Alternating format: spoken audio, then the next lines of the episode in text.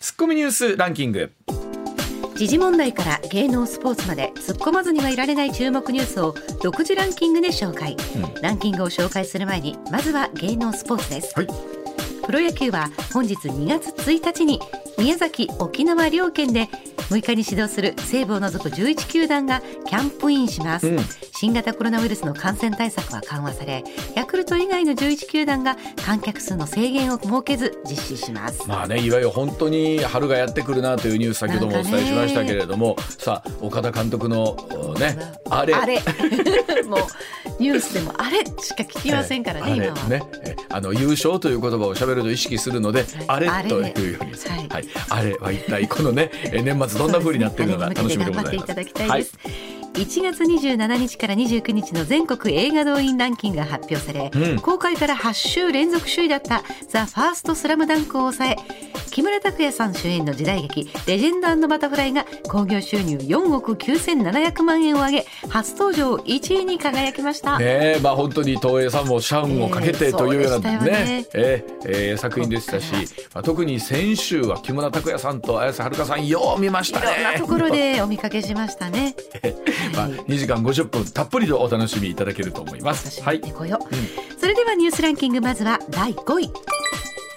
仙台高裁の岡口喜一裁判官の SNS などへの投稿により名誉を毀損されたなどとして女子高生殺害事件の遺族が165万円の損害賠償を求めていた裁判の判決で東京地裁は岡口裁判官に44万円の賠償を命じました。ツッコミこのニュースに関してはこの後石田さんに解説してもらいましょう。続いて第4位岸田首相は昨日衆議院予算委員会に出席し旧民主党政権の看板政策だった子ども手当を当時野党の自民党が激し激しく批判したことについて、はい、反省すべきは反省しないといけないと述べました。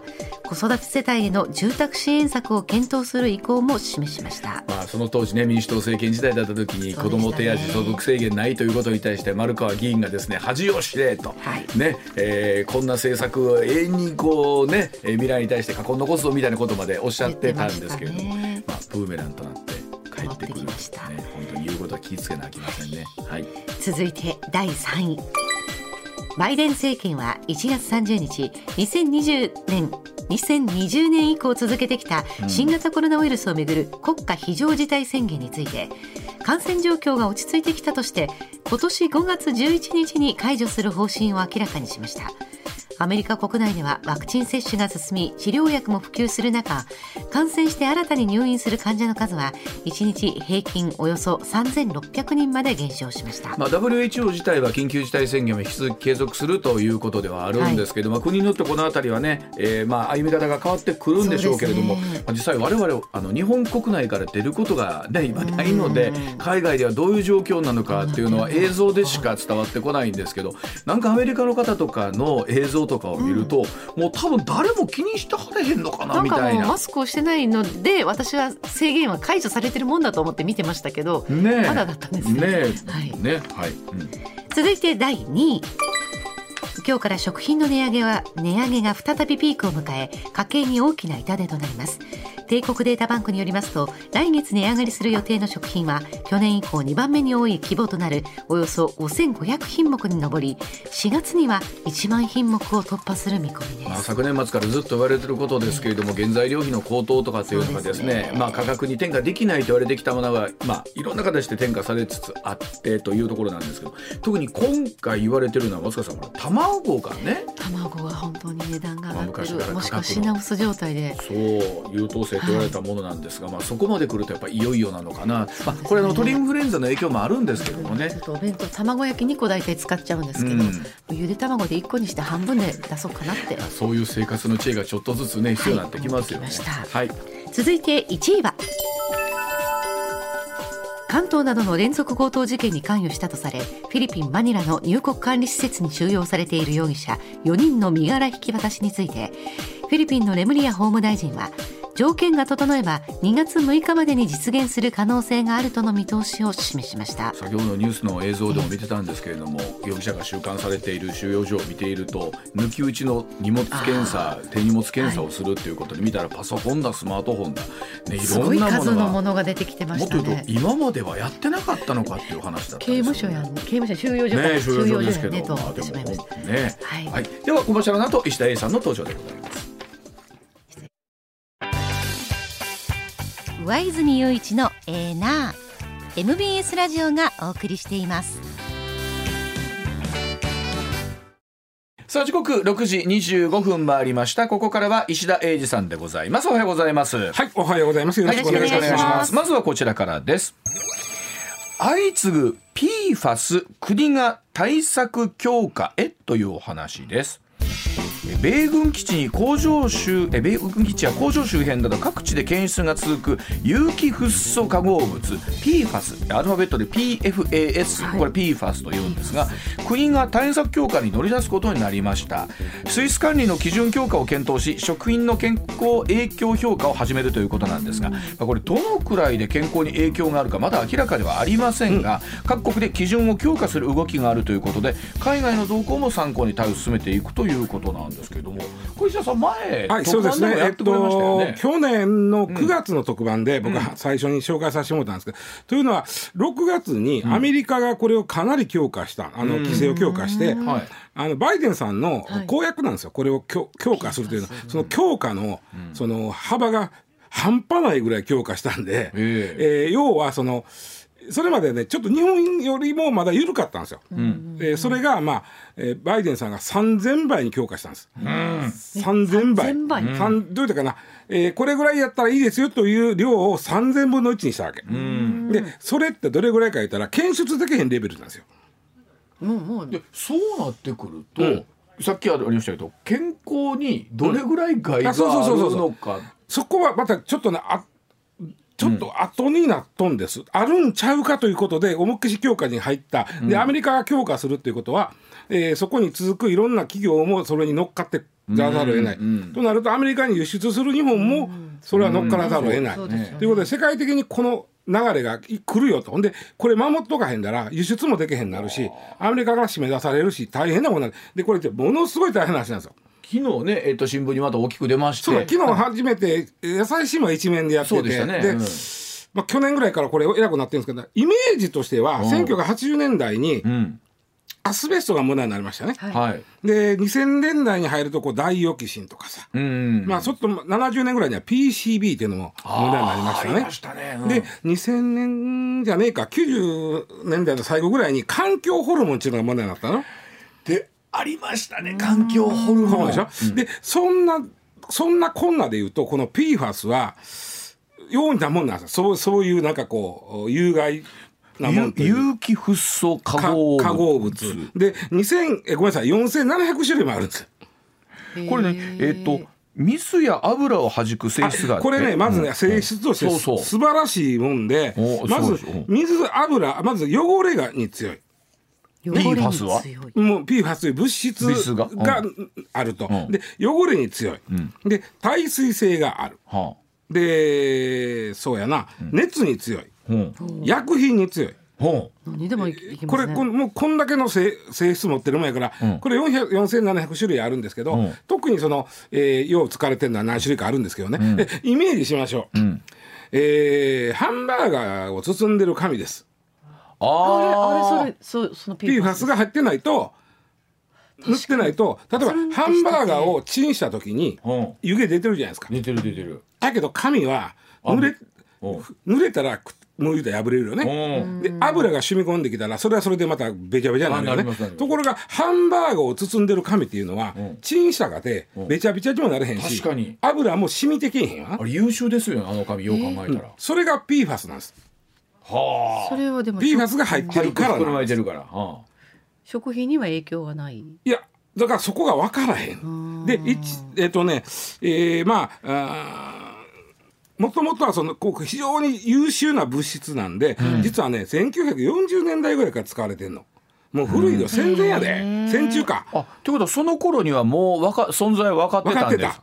でだからえ種類が増えていったんでしょうね。今4700種類ぐらいあってで、これが難儀なんが絶対に自然界とか体内では、えー分解されないということなんですよ。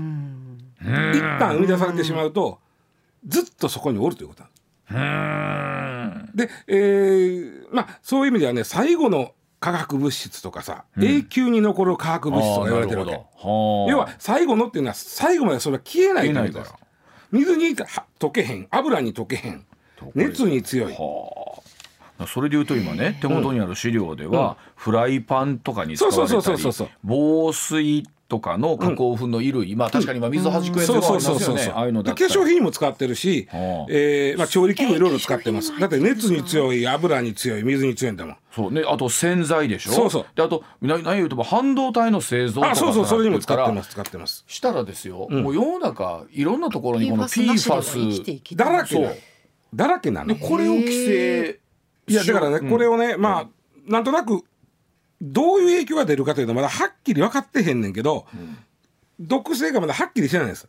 でも、この世の中からどうやったかでなくなれへん物質であることは間違いない、例えばタンパク質とか脂肪とか、炭水まああの、いうのは全部土に変えるとはいか帰りますね。帰らない。帰らない。水に海に流れていっても溶けない。溶けない。なるほど。薬品に入れても薬品にも強い。すごいやつですねすごいやつなんですよ。だからそのずっとこのように存在するんで、どんな特性があるか、どごめんなさい、毒性があるかはっきりせえへんのですけども、専門家は4700ある全部とは言わん。そのうちのいくつかは発がん性がある。はあ。とか、そのまあ免疫力を低下させるに違うかとか、例えば低体重の赤ちゃんが生まれてくるんじゃないかとか。そういうの聞いたらちょっとあのドキッとするというかドキッとしますけどでもなしでは生きていけないものばかりなので、そうなんですよ。で、えっとやっぱりこういうのってのもんってね、ヨーロッパが厳しいんですよ規制。うーん。確かにね厳しい厳しいですね年間と。で日本もね実は別にあの字としてだけじゃなくて、あの特にその、えーまあ、毒性が強いって言われてる4700のうちの2つあるんですね。うん。この PFAS の中の2つに関しては、2020一昨年までにもう作ったらあかんとか、使ったらあかんになってるんです。ですね。うん、であの原則禁止にしてるんであとはなんかそのその2種類のその PFAS がどれぐらいやったら体に入れても大丈夫なんちゃうかという目安があって水道1リットル中水道1リットル中。50ナノグラム以下っていうのはどういうことかというとい1億分の5グラム以下。1億分の5グラム以下の量が1リットルに入っているとしましょう。はいでそれを50キロの人が体重50キロの人が毎日2リットル飲んだかで大丈夫って言い方なんですよ。それで言うと基本的に大丈夫っていう感じですよねそのごそうですね。んただそのまあ今回この朝日新聞なんか見ててもいろんなとこ調査したら、このこの今のこの規制をはるかに上回る地地下水の中に入っている量が日本各地で見つかっているということです。ああなるほどであくまでも地下水なんですよね。んえー地下水で見つかっているということなんで、あとは土壌大体土壌汚染食か食品から口に入るかなんですね。で例えばあのマクドナルドさん、マクドナルドさんの紙でも当然使ってます。はい使ってます、ますんですが2025年までに全部はもう排除すると。え2025年とあと2年ですよ。そうよ。で紙全部変えるんですか？全廃する。そう。で発表してる。それに代わるそのあの優秀な包み紙を開発されるっていうことなんせですか？なあかんね。まあ、してるするんでしょうね。であとあのアマゾンあるでしょ？アマゾン。アマゾン、アマゾンは自社ブランドの食ものを送るとき食品包装パッケージ、はいはいはい。ここから全全部排除する。それも2025年ぐらいを。だから2025年ぐらいにその技術的になんとかなるんちゃいますか？で問題はマクドナルドアマゾンという、まあ、アメリカの企業ですけど、世界的な企業じゃないですか。はもちろん。ここがやめますと言った以上、他も追随せざるを得ない。追随いけないですね。でそれはバイデンさんの規制が厳しくなったからというのはあるわけですか？そのアメリカの2つのいやいや、もともと、まあまあ、それはお大きいでしょうね。で、もともとこれ、なんか毒性あるんかないんか、いや、あるんちゃうのという人もおるし、でも、でも、その疑わしい時期からやっといた方がええに違うのというのがあって、で、さっきのね、日本のほら、水の中にこんだけ入ってたらええって言うたでしょ？で、まあ、それは1リットル中1億分の5グラム以下、どれぐらいか分からへんけども。で、その量よりもアメリカはちょっとだけ緩かったんですよ。うん。そのアメリカの規制は、うんうん。日本のこの規制実はちょっと緩かった。緩かった。なあの1億分の7ぐらいまでよかった。はいはい。どうちゃうねん話だけど、うんうん。でちょっとだけ緩かった、うん。でこれを一気に3000倍にしたんですということはこんえ今度はどうなるんですか？えっともうわかんない。それあの 三桁がその僕ごめんなさい。そういやでつまりそれは3000億分の5グラムです。になに変わるわけでしょ？あ7グラムです。にななるわけでしょ、うん。それも多分本当わかんないですけどそうれ そうなると使えないっていうことですねほぼのその時アメリカの工業界は、うん。えっと、バイデンさんが出してきた数字見てこれ今の技術で検出不可能ですよと。うん。ですよね。うん。うん。1リットル中に、えー、3000億分の3000億分の7グラム入ってるなんてもうもう検出不可能ですよ不可能は分かってるやん、っはい。ていうことは使うなというここと。とですよね。っていうことですよとでねそれを去年の6月に言うた、うん。言うたってやったアメリカが、うん。で僕はその9月にこれを紹介したのはこれを準備しとかないと日本のもん締め出されますよと。要は今度は日本がアメリカに物を送るときに、うん。その基準にはなってないと送れない。遅れないことになってただまあ徐々になんでねまあ、だから、えーマクドナルドさんとかアマゾンさんが2025年くらいをめどに一生懸命開発してる。ここに乗っからざるを得んはずなんですよ。で日本のだから技術者の皆さんとかうん。メーカーの皆さんっていうのは、うん。今、うん。当然この話は、じゃあどうするよって話になるわけですよねきっとね。なっなってるわてけですよ、るんでしょう。まうんあ、なのでただね何遍も言いますけどこれどこまで本当にあのーまあ健康に影響があるのかがまだよくわかんないんです石田さんこのねですよ21世紀の時代ね、うん。ちょっと調べりゃねそのなんか健康にいいか悪いかってなんか出そうなイメージを勝手に僕らしてるんですけど、これだけ人類の英知をもってしても、うん。やっぱりそれがどれぐらいの毒性があるかっていうのはまだわからないわけです。分からへん。だからもうアマゾンなんかあれよ。もうあまあアマゾンっていうかもうだから各社が例えば食べ物だけちゃうのよ。家具からも使えへんとか家具にも使えへんとか。いろいろい今医療費にも使わないとか言い出してるんでそうするとなるともう要は世界からこれを排除するという動きになっていくわけ。でどこまでこれその神経質になんな話話なんかっていうのは分からへんでやっぱり僕どうしてもさっき言った環境ホルモンの時のことを思い出してしまうわけ。うん。で環境ホルモンって覚えてるあれちょうどね1998年に大騒ぎして、うんうんえっとえっと何やったかな,、えーななんか本があったでしょ？ありました。えーね。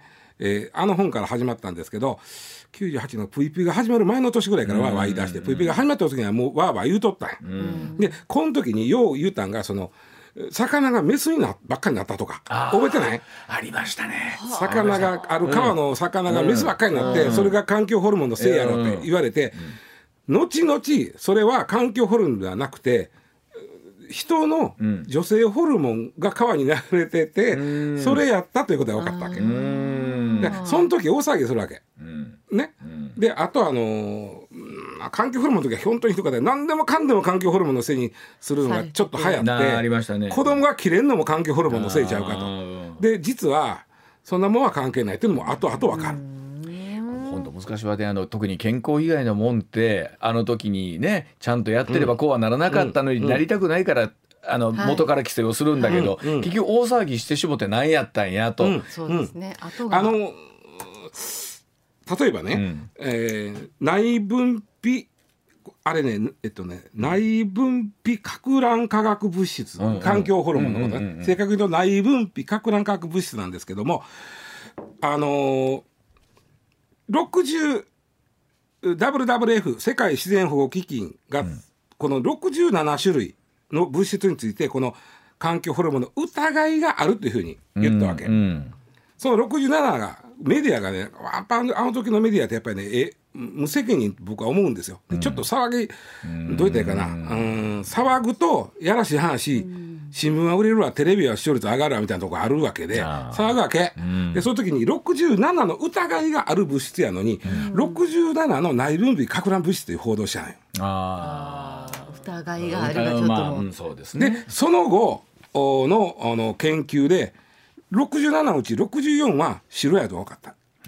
3つは黒あ三つあうん黒なんでこれに関してはちょっと注意しましょうなったけど67で走ってしまうとそれは全然違う報道になるわけよ。そうです。今回4700ですよ。ねそれはだからここはちょっとやっぱ抑制的になってんの、あの環境ホルモンの時の騒動がちょっとメディアにも聞いてて、抑制的になってて、4700の PFAS があります、うん。そのうち2種類に関しては腸の毒性が強いのが分かっってるんで、これに関しての規制は日本も今言ったように、えー、1リットル中1億分の5グラムとか言うてんだけども、えー、他のものに関してはまだそこまで言うてない。なるほど。まあ、これ本当どういうふうな形でねその科学的な検証がされるのかなんですけど、うん、まあ、現実としてみれば今言ったような基準に追随していかなきゃなんないわけですね。基準に合わせていかなきゃなんないわけですから。これちょっと2つあって、うん、経済の話と、うん、いわゆるか化学科学の話があって、はいはい、えー、ちょっとこれはあの分けて考え化学の方からさっき言うと、やっぱり環境ホルモン、あの、奪われし未来という本がボコボコ売れたから、みんな大騒ぎになったわけですけど、はいはい、あの本がまた罪作りな本やったわけよ。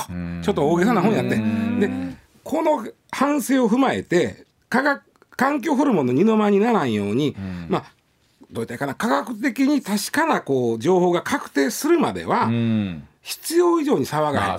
ね、ただし、うん、疑わしいもんであればできるだけ避ける。っていうぐらいのもんでええと思うんですよ。ね。そうですね。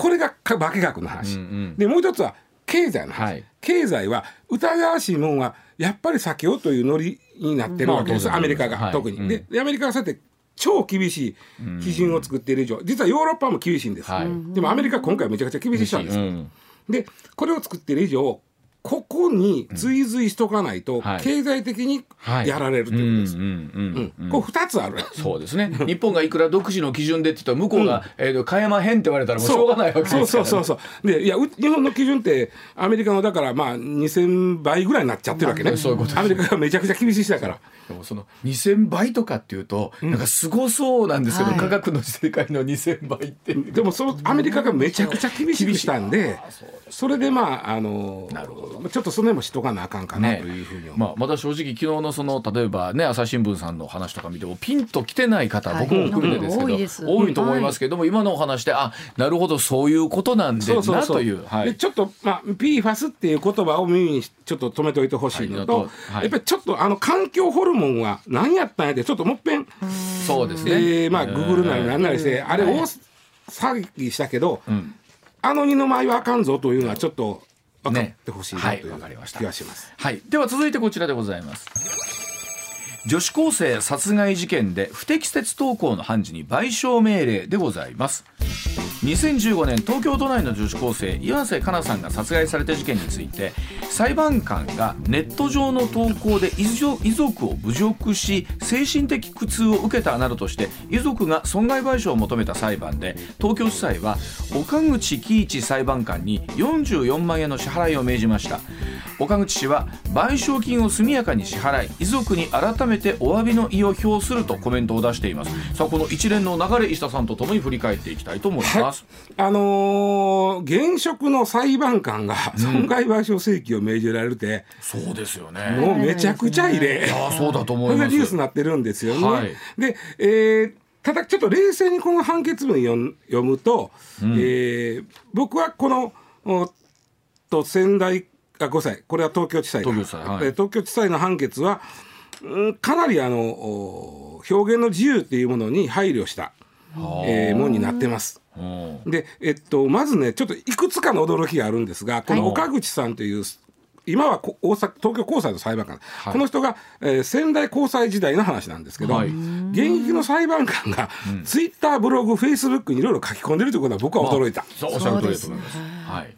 不思議ですよ、ね、不思議というか、はい、えっと。いやいいんですよいいんですよ。いいんですけどあのやっぱり裁判官というお仕事柄、うん、やっぱりかなり他の仕事の人よりは抑制的にならざるを得んでしょう、ねうん、それこそいろんなこと簡単に書けないですし、うん、言えないですもんね。うん、それでツイッターとブログとフェイスブック3つやってるとすごいなと思って、単純に。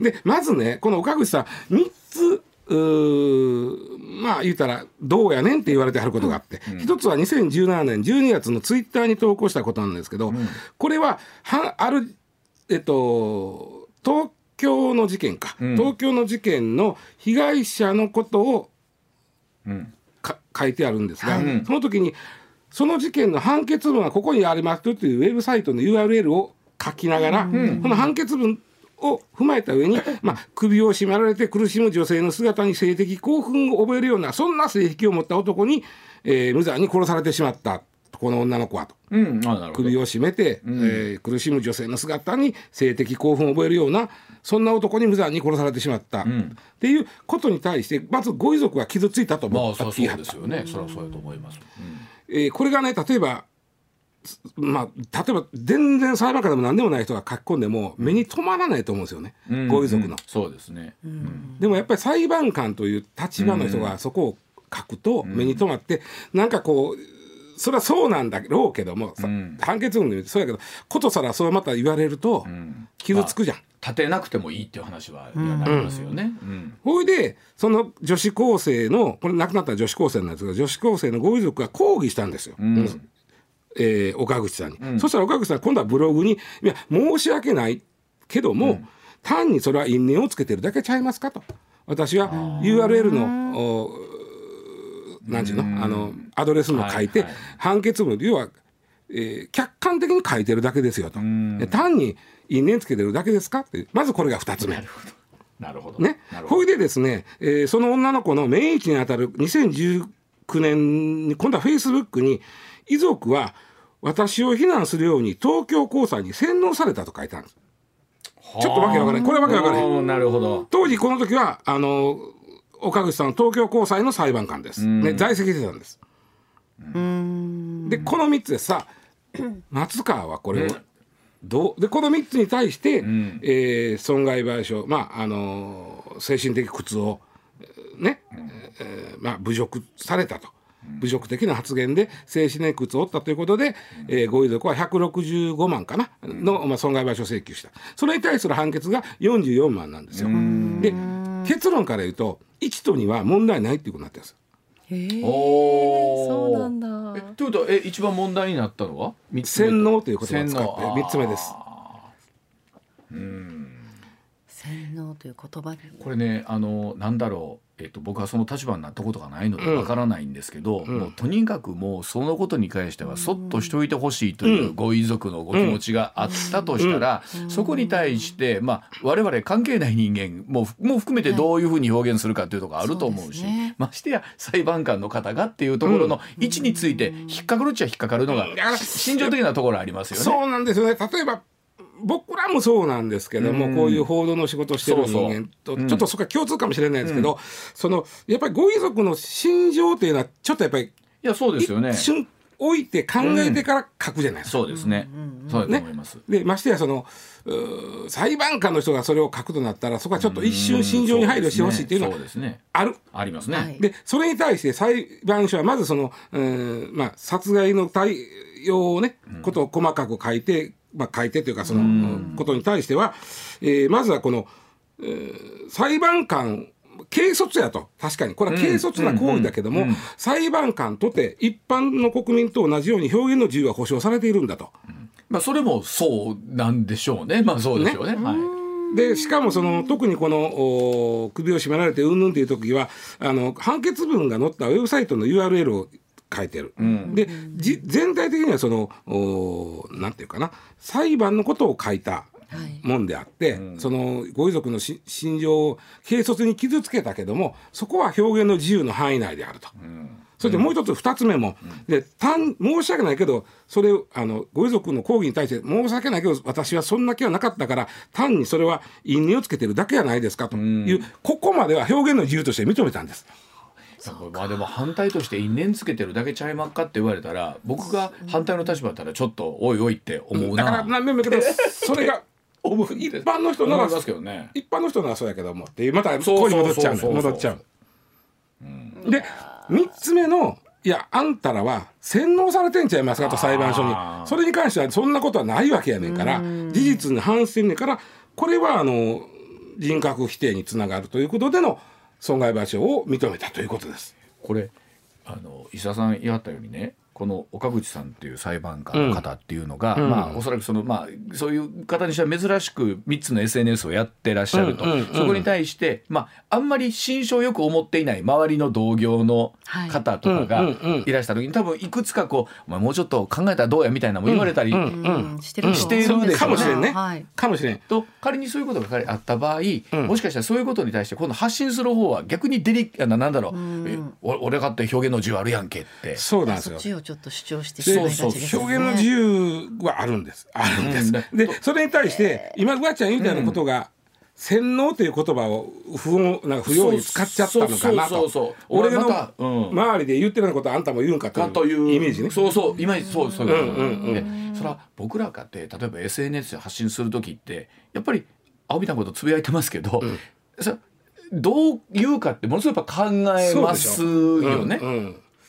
で裁判官ってそのゆもう個人焦点なんですよね完全に。はいはい。誰にも縛られているうん。人証拠にだけ縛られている人たちなので、はいなるほど。えーあの個人商店なんでそこはやっぱりかなり抑制的に本当はならざるを得んやけどもうん。この人はでもでも裁判所はこれ今回の判決は僕は、えっと、表現の自由っていうのをかなりひ重く見たなと。いうそうですよね。でなんでこんなこと言うか言ったらね実は今ねあのいろんなネットの中傷問題ってあるじゃないですか。うんうん。でこの時に今あのプロバイダー責任制限法という法律があって、うん。これはプロバイダーの責任を制限する法律なんですよ。うん。何か言ったら例えばツイッターとかグーグルとかそういう、まあえーそういうところに対してそのうーん誰が書き込んだんかという情報開示をは請求する請求してきはったら答えてねっていう、なるほど。あのちゃんと様式が整っておれば、それは誰が書いたんやというのと、もしそれがあった時に、えープロバイダーの責任値はここまでですよという法律なんですよ。でここに一つないのは、あの削除を請求する権利がないんです。ああなるほど。はいはい。こんなことは書いてある書かれた人間がうん削除してくれと、って言ってもプロバイダーに言う権利がないんはい。です。うんうん。でこれを作るべきやどうやという今議論中なんですよ総務省が。でその時に実はこれも小さい記事なんですけど新聞日本新聞協会が大反対してるんです。やっぱりそれは表現の自由。表現の自由。そうってことですか？えーっとそのうん要はその簡単にその乱用されてしまうと、うん。そのまあ。まあ、ちょっと新聞協会の言葉ちょっと意訳すると、きちっと取材して、ん。裏も取ってん。書いてることと、ん。ふわふわ言うてることを同列に並べられて、なるほど。で、うん。削除請求権っていうのは両方とも消されてしまうと、ん。これは表現の自由のうん。侵害に当たるとうん。いうことで大反対してるんですよ。本当にまあそれこそ SNS というものとかのね、発信というのは本当想定してない頃にできたものっていうのははいたくさんありますし、実際まあ我々の仲間内というか同じ業界の中でもね、例えば局アナとして SNS を、えーやめ、えっと、禁止してる会社っていうのもあったりするわけそうですよね。そうですそうですそれに対してもしほんまにやりたい人は表現の自由じゃないかってまあ誰も言わないけど、うん。うん思ってるところはねあるかもしあれないです。のこれ非常に難しいんでちょっとね要はね民主主義でねコストと時間かかるっていうのは絶対間違いないんです。ここをすっ飛ばしてる話じゃない今ね、で例えばプラットフォームという、あの、うまあグーグルとか、はい。えツイッターとかそういう会社は、実は誹謗中傷なのかどうかを判断する仕組みを持ってないんです、はい。本当はお金をかけて自分たちが持つべきなんです。はい。そうですね。で、えっと投稿した方が削除されそうになったら、不服を申し立てて、異議申し立てて表現の自由を守らなあかん。自分らが、ここのコストと時間をかけるかけない。で、あの権利だけを認めるや認めへんって話になるとちょっと違うという。僕は思うけどな。はい、ではあコマーシャルの後お話し続けてまいります。上泉雄一のエーナー MBS ラジオがお送りしています。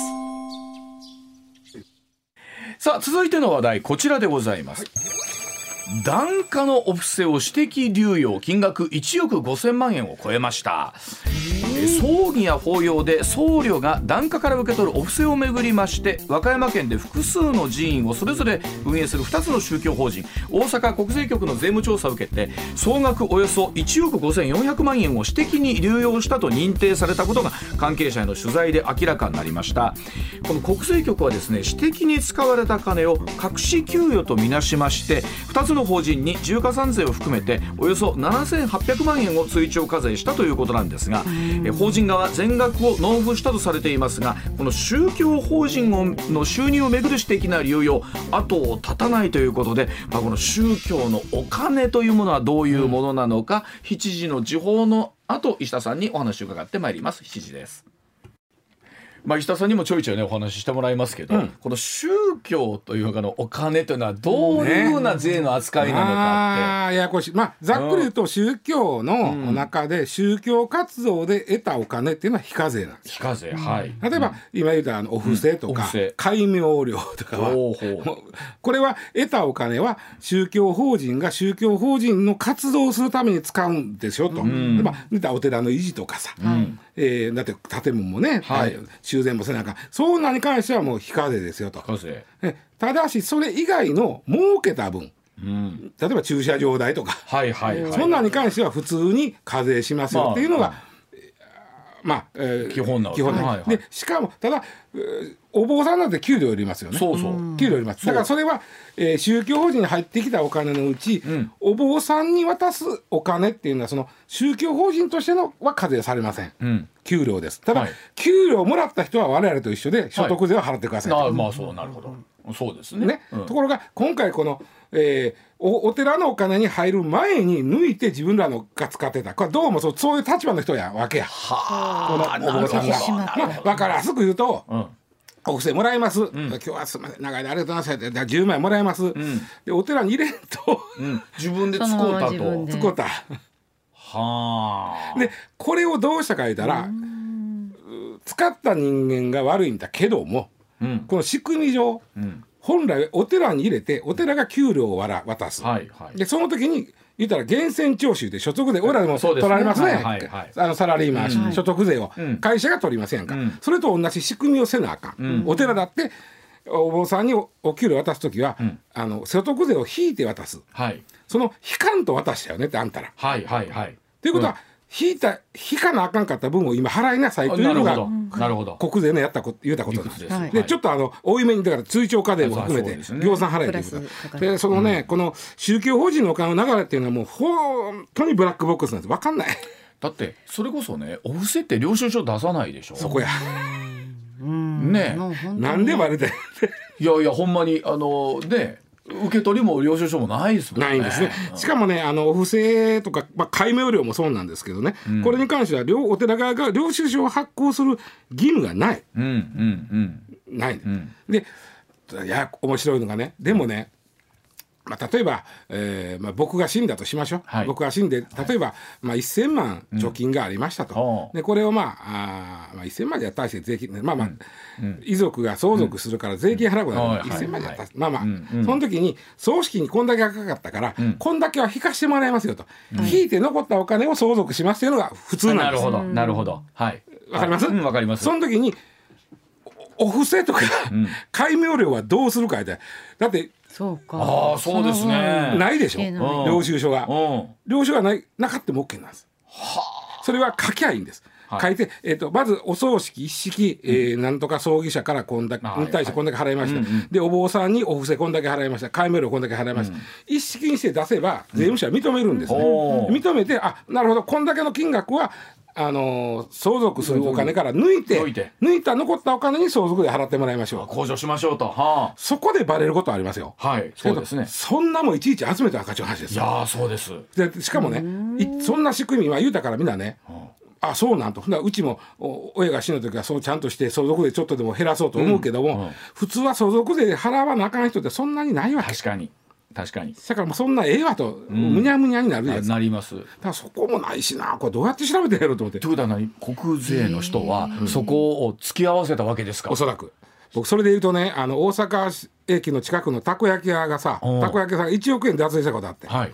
ものすごい流行ってんのに、うん。こんな、ね、税金さ少ないはずがない。うん。で国税の人は並んでる人間の数とうん。買ってるたこ焼きの数とうん。ほいであのそれをちゃんとあの調べてうでわ割り出しておかしいと。こんな金額のはずがないってやったよね。